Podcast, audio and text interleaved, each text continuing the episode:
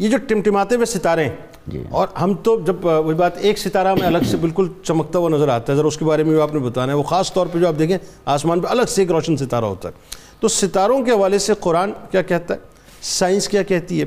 اور کائنات میں ایکچولی ان کا رول کیا ہے؟ یعنی اتنے ہمیں تو ظاہر انگنت ہے ہم تو اس کے بارے میں تعداد بھی نہیں بتا سکتے۔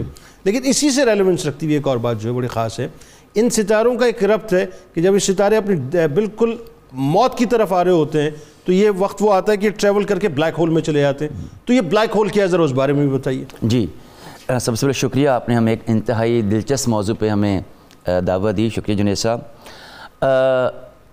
سورہ الدخان کی آیت نمبر اٹھتیس اور انتالیس میں فرمایا کہ اللہ اللہ تعالیٰ فرماتا ہے کہ ہم نے زمین اور آسمان اور اس کے درمیان جو کچھ بھی ہے ہم نے ایسے نہیں بنائے۔ اس میں سچائی کے علاوہ کچھ نہیں۔ بے شک کئی لوگ اس کا شعور نہیں رکھتے اب اگر ہم دیکھیں سائنس کے حوالے تو ستارہ بیسکلی ایک پلازما ایک روشن پلازما ہے۔ اچھا۔ جو کہ اس کی اپنی گریوٹی کی وجہ سے پر مشتمل ہے۔ اس کو اسی کی گریوٹی نے اپنے اندر ہولڈ کیا ہوئے اور آپ کو شاید سن کے حیرت ہو کہ سٹارز بے شمار ٹمٹماتی جس طرح پی آپ نے کہا۔ ان کے ٹیمپریچرز ہیں۔ کچھ بہت زیادہ ٹیمپریچر ہے اور کچھ کا بہت کم ٹیمپریچر ہے۔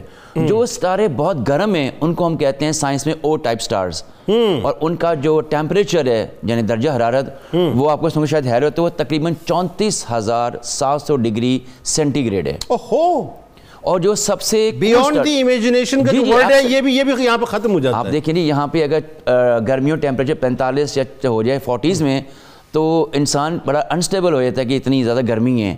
اور وہ ستارے جو سب سے کول ہیں ٹھنڈے ہیں جن کو ہم کہتے ہیں ایم ٹائپ سٹارز ان کا ٹیمپریچر تقریباً ستائیس سو ڈگری سینٹی گریڈ ہے۔ تو سر یہ پھر یہ سورج کا کیا ہوگا پھر؟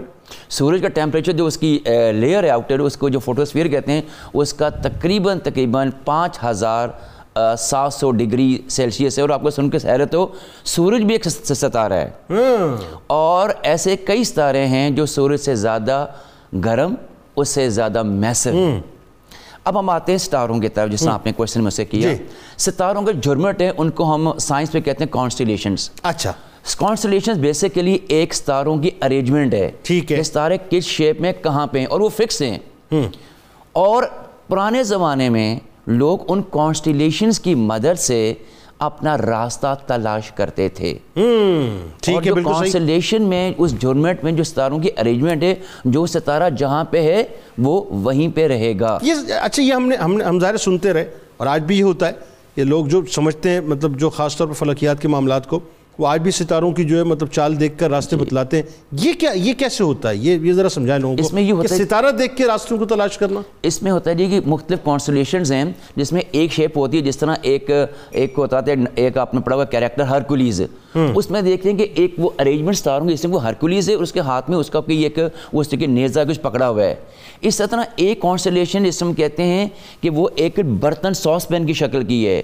اب جو لوگ اس کے ماہر تھے وہ کیا کرتے تھے؟ ان کانسٹیلیشنز ان جھرمٹ کی مدد سے سب سے پہلے فائنڈ کرتے تھے نارتھ کے ڈائریکشن کہاں پہ؟ ٹھیک ہے۔ جب آپ کو نارتھ کے ڈائریکشن پتہ لگ گیا تو آپ یہ بتا لیں کہ ایسٹ کہاں پہ ویسٹ کہاں پہ؟ یعنی آسان طور پہ وہ ایگزیکٹلی یہ بتا سکتے تھے کہ زمین پہ اس وقت ہم کہاں پہ موجود ہیں ان ستاروں کی مدد سے۔ اچھا۔ یہی ستارے ان کو اس وقت میں رات چاہے وہ آپ سمندر میں ہیں چاہے زمین میں ان روشنی کی وجہ سے اپنا راستہ تلاش اچھا اب یہ بتائیے ستاروں کی تعداد کے بارے میں اگر میں آپ سے پوچھوں کہ کتنی ہے تو کیا سائنس تحقیق کر پائی ہے اس بارے میں؟ نہیں جی تو انڈیفینٹ جی۔ اس- اچھا۔ کی ریزن ہے۔ اور اس صرف اس نظام شمسی کی بات ہو رہی ہے۔ جی جی اس پلانٹ کی بات ہو رہی جی ہے جی نا؟ بالکل بالکل ہاں۔ اور اس کی ریزن یہ کہ ستارے بن رہے ہیں ستارے نئے وجود میں آ رہے ہیں کچھ ڈیتھ جیسا ابھی آپ نے فرمایا کئی ستارے ڈیتھ کی ڈیتھ کی طرف جا رہے ہیں اور نئے ستارے برتھ کر رہے ہیں۔ آپ نے ایک ہوتا ہے ایک فنومنا سپر نووا ایکسپلوژن اس ایکسپلوژن کے نتیجے میں نئے ستارے وجود میں آتے اچھا ہیں۔ ستارے کتنے قسموں کے ہوتے ہیں ویسے؟ جس سے میں نے بتایا کہ ان کا ایک سائیکل ہوتا ہے ایک جس میں او ان کی کیٹیگری تھی ہیں او بی اے اس طرح ان کا ایک ایم تک کیٹیگری ہے۔ ہاں، ہاں۔ تو اس میں ان کا وہ جو کیٹیگری ہے وہ ان کی ٹائپس ہیں۔ اور ان کی ان کے جو درجہ حرارت ہے ان کے لوگوں کے لیے ایک نشان انٹرسٹنگ بات ہوگی کہ ہم جب ستارہ دیکھتے ہیں تو ہمیں تو بہت ہی ایک ڈاٹ سا نظر آتا ہے ہاں۔ ہے نا؟ چاند ہمیں پھر بھی بڑا نظر آتا ہے سورج بڑا نظر آتا ہے ہمیں۔ تو یہ یہ اس اس کا جو حجم ہوتا ہے وہ کیا ہوتا ہے ستارے کا؟ مطلب یہ اس کا کمپیریزن آپ کر کے بتائیں گے ہماری زمین سے۔ جی زمین سے آپ زمین کی بات کریں میں کہوں گی یہ سورج سے بہت میسو ہیں۔ کئی اچھا۔ کئی گنا میسو ہیں۔ اور یعنی سورج جو بظاہر بڑا دکھتا ہے جی یہ جی اس سے بھی بڑے اس سے میسو ہیں اور اس کی درجہ حرارت سورج سے بھی زیادہ ہے۔ ہاں ہاں۔ اور کئی سارے چونکہ بہت ہمیں جو ڈم نظر آتے ہیں کئی ایسے بھی ہیں ان کا ریزن صرف یہ نہیں ہے کہ وہ ہم سے دور ہیں۔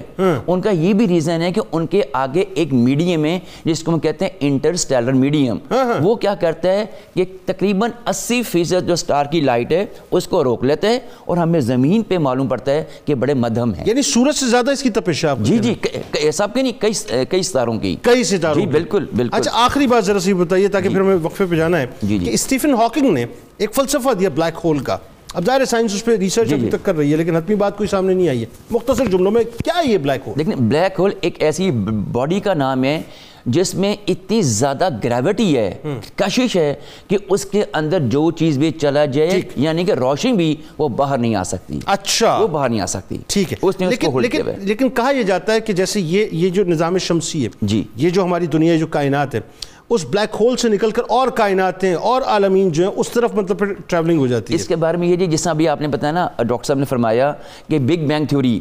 اس کے ایکسپلوژن کے سلسلے میں وہ آیا کہ جی وہ ایک ایکسپلوژن ہوا اس کے نتیجے میں کائنات اور وہ کائنات ایکسپینڈ کر رہی تھی کر رہی ہے اور کرتی رہے گی ٹھیک ہے۔ کائنات اسی کے نتیجے میں ہماری کائنات۔ سورج اور چاند وجود